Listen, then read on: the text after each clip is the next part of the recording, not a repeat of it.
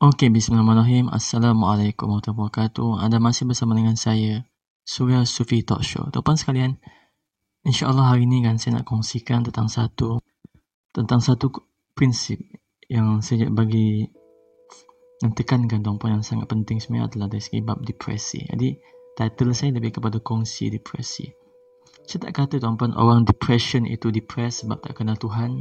Nanti orang akan ingat sini terlalu religious dalam setiap hal. Agama tuan-tuan memainkan peranan sangat penting tuan-tuan dalam membentuk hidup yang baik. Dan depression ni diumpama juga, penyakit juga bagi saya. Dan itu juga boleh dikira sebagai masalah yang berat sebab saya faham pasal depresi tu. Sebab saya sendiri pernah alami ya. Depresi tuan-tuan boleh bawa kepada macam-macam perkara negatif. Bahkan sampai tahap bunuh diri tuan-tuan. Ada kawan saya belajar dekat Jordan tuan-tuan belajar agama pun depresi juga. Sebab itu depresi ini hanya sebahagian daripada masalah yang berlambak dekat dalam hidup ni. Tapi apa yang saya belajar di masalah saya ini, ini yang saya sedang belajar bahawa sebenarnya tuan-puan, depres adalah sebahagian daripada ujian. Tapi pada masa yang sama, sebenarnya ia lihat balik kepada diri kita sendiri. Ia sangat lihat balik kepada diri kita sendiri. Jika kita men, jika kita terlalu melainkan perasaan dan tidak cepat bangun, saya khawatir depresi itu akan bertambah teruk sebenarnya. Jadi kita kena faham benda tu sangat penting iaitu kalau down tu is okay tapi kalau terlalu down membuatkan kita sebenarnya akan terlalu menaikkan perasaan sehingga kita merasakan bahawa sudah tidak boleh buat apa-apa lagi untuk berubah. Sebenarnya setiap orang ada harapan. Cuma di saat ketika tengah rasa macam tak mampu untuk keluar daripada masalah itu, tak nampak jalan keluar, dan seakan-akan ketakutan menguasai jiwa kita. Masa tu kita sama-sama kena belajar tuan-puan dan saya sendiri kena sama-sama belajar iaitu berusaha untuk jangan menggunakan kepala kita untuk terlalu berfikir melainkan sekadar yakin sahaja cuba belajar untuk meyakini bahawa semuanya akan baik-baik saja. Allah akan bantu. Allah ada untuk aku dan aku tahu aku boleh hadapi masalah ni, aku boleh hadapi ujian ni tenang dan bersangka baik. Susah tapi memang susah. Tetapi nak ke tak nak, kena belajar percaya. Kena belajar yakin. Berbanding sekadar percaya kepada ketakutan, lebih baik percaya kepada keyakinan. Itu paling penting sebenarnya. Jadi sebenarnya, sebenarnya tidak ada yang terlepas daripada masalah. Sama ada masalah kewangan, depresi, rumah tangga, financial semua kan dan banyak lagi. Tapi kita harus mula belajar untuk menerima bahawa masalah itu adalah sebahagian daripada hidup. Sebenarnya tidak salah pun untuk berkongsi masalah. Ia soal lebih mengenai deep insight, inner insight dalam diri kita yang akan kita lalui setiap hari bahkan sampai kita mati. Ia seperti menjadi bab yang sangat sensitif. Contoh macam cara nak berdepan dengan masalah uh, bila datang ataupun mungkin cara buat duit. Sangat sensitif. Orang pun takut nak cerita pasal duit.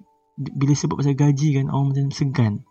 Jadi benda tu kan kalau kita rasa macam offense, rasa macam tersinggung dan sebagainya kan, nak kata nak kena lah buat belajar macam mana nak buat duit lebih, Ber- belajar untuk sacrifice, berkorban, masa dan tenaga, usaha semua tu untuk belajar daripada gaji 2K kepada 3K mungkin kepada 5K ataupun 10K sebulan.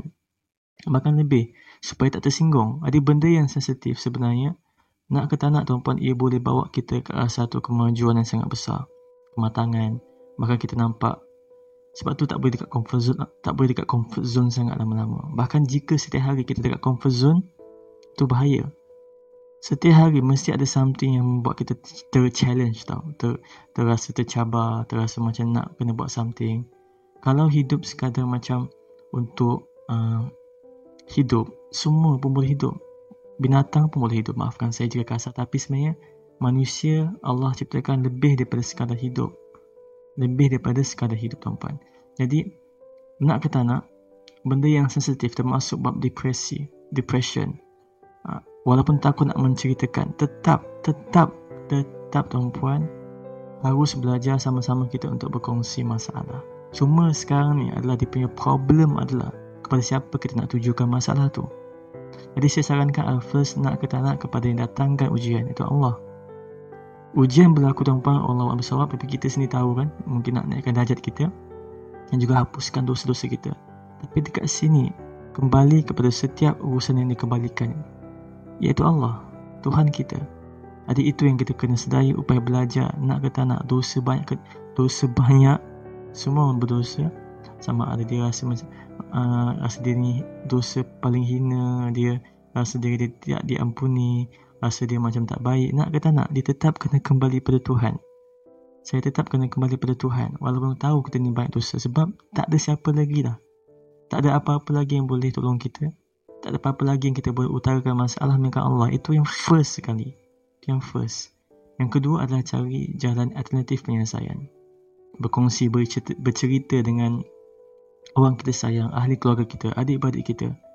Berusaha untuk belajar berkongsi masalah atas dasar untuk mencari jalan penyelesaian. Bukan atas dasar untuk minta simpati. Bukan atas dasar apa lagi untuk dasar, atas dasar untuk mencari perhatian. Itu lagi dah salah kan? Jadi tujuan dia sekarang ni adalah untuk menyelesaikan apa yang apa yang Allah bagi kita, yang Allah tahu kita mampu untuk hadapi. Kita tuan jadi dekat sini kan ramai yang takut dan fikir Adakah akan settle kalau saya kongsi masalah saya? Nanti orang kata nampak macam loser. Eh, terima saja hakikat yang memang tapi terima saja hakikat. Tak, jangan begitu. Maksud saya kat sini adalah kita takkan pernah uh, dianggap sebagai seorang gagal tau. Tak pernah.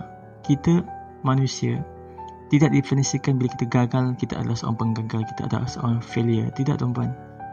Failure ataupun kegagalan cuma adalah satu event, satu acara, satu momen, satu peristiwa yang mana datang dalam hidup kita atas tujuan untuk memberitahu bahawa ada benda yang kita kena baiki lagi dan benda dan kita akan dapat pelajaran yang baru. Jadi kegagalan bukan menentukan, mendefinisikan diri kita tidak sama sekali. Kita manusia tetap manusia, tapi kegagalan kita puan adalah satu event. Bahkan semakin gagal semakin bagus. Ada kat sini adalah first iaitu jumpa dengan Allah, luahkan semuanya dan selebihnya kita beritahu, cuba berkongsi dengan orang yang kita percaya dan terima hakikat yang memang sekarang ni tuan-puan dan saya sendiri sedang diuji.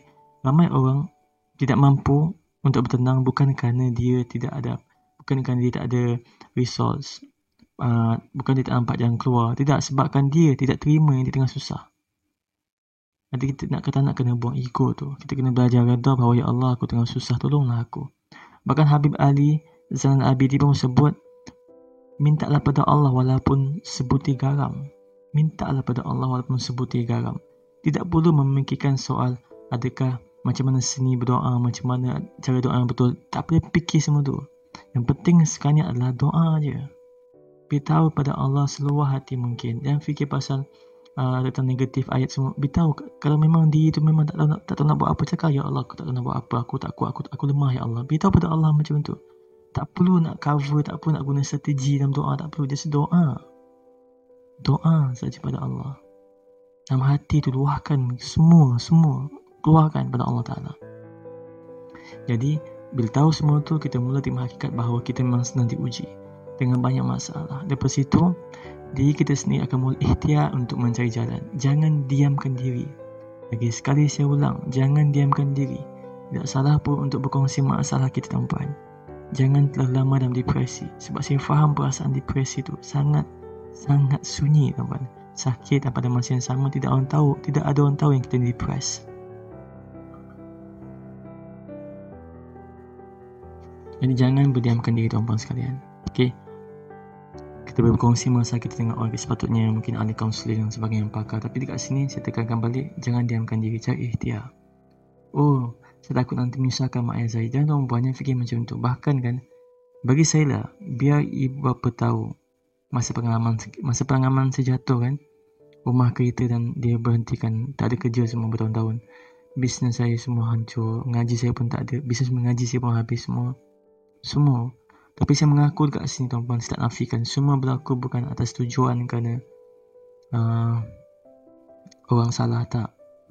Ataupun tak pada berniaga. Tuan-tuan sebenarnya memang puncanya adalah diri kita sendiri diri saya sendiri sebab itu ujian datang banyak atas tujuan untuk memperbaiki balik, membersihkan balik. Jadi saya menangis depan mak ayah saya walaupun sudah berusia dekat hampir 27 tahun tuan masa tu saya menangis. Nampak buruk gila tapi saya terus terang dan jujur pada mak ayah saya supaya mereka bersentiasa dan setiap hari.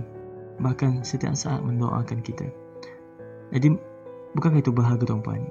Jadi ibu bapa saya setiap kali call dan akan, akan menamatkan perbualan kami dengan doa Mak doakan surya dapat gaji 30, 30k sebulan. Ha. Besok mak kata, okey, mak doakan insyaAllah. Mak doakan lagi.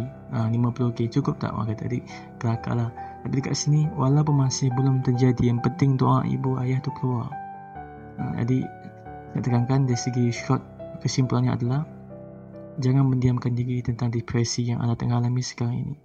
Walaupun payah, take time, tapi pada masa yang sama, it's okay not to be okay, pada masa yang sama, kena bangun kena bangun. Nak kita nak kena bangun, teruskan, move on kan. Saya tahu susah sebab saya, saya alami juga benda tu. Tapi pada masa yang sama dekat sini saya tekankan adalah selagi mana kita tengah, selagi mana kita pernah buat salah, dosa yang kita rasa sangat sangat sangat sangat besar ataupun kita rasa memang tak boleh move on, kalau time tu kita masih hidup lagi, masih bernafas lagi, masih berdetak jantung kita lagi, akal kita masih berfungsi. Itu maksudnya Allah masih masih memberikan kita peluang tau untuk buat something. Selagi kita masih hidup, tak kisahlah banyak dosa kita buat mana pun. Tak kisah siapa di kita ini. Kita miskin ke susah dan sebagainya. Selagi kita masih hidup, selagi jantung masih berdetak, selagi masih ada kaki tangan, bahkan tak ada kaki tangan pun. Tapi masih ada jantung yang berdetak, masih hidup, masih bernafas. Selagi itu peluang untuk berjaya sentiasa ada. Sentiasa ada. Kita tuan terima kasih kerana mendengar podcast ini. Silakan sila follow saya podcast ini. InsyaAllah kita jumpa pada podcast Surya Sufi Talk Show seterusnya. Assalamualaikum warahmatullahi wabarakatuh.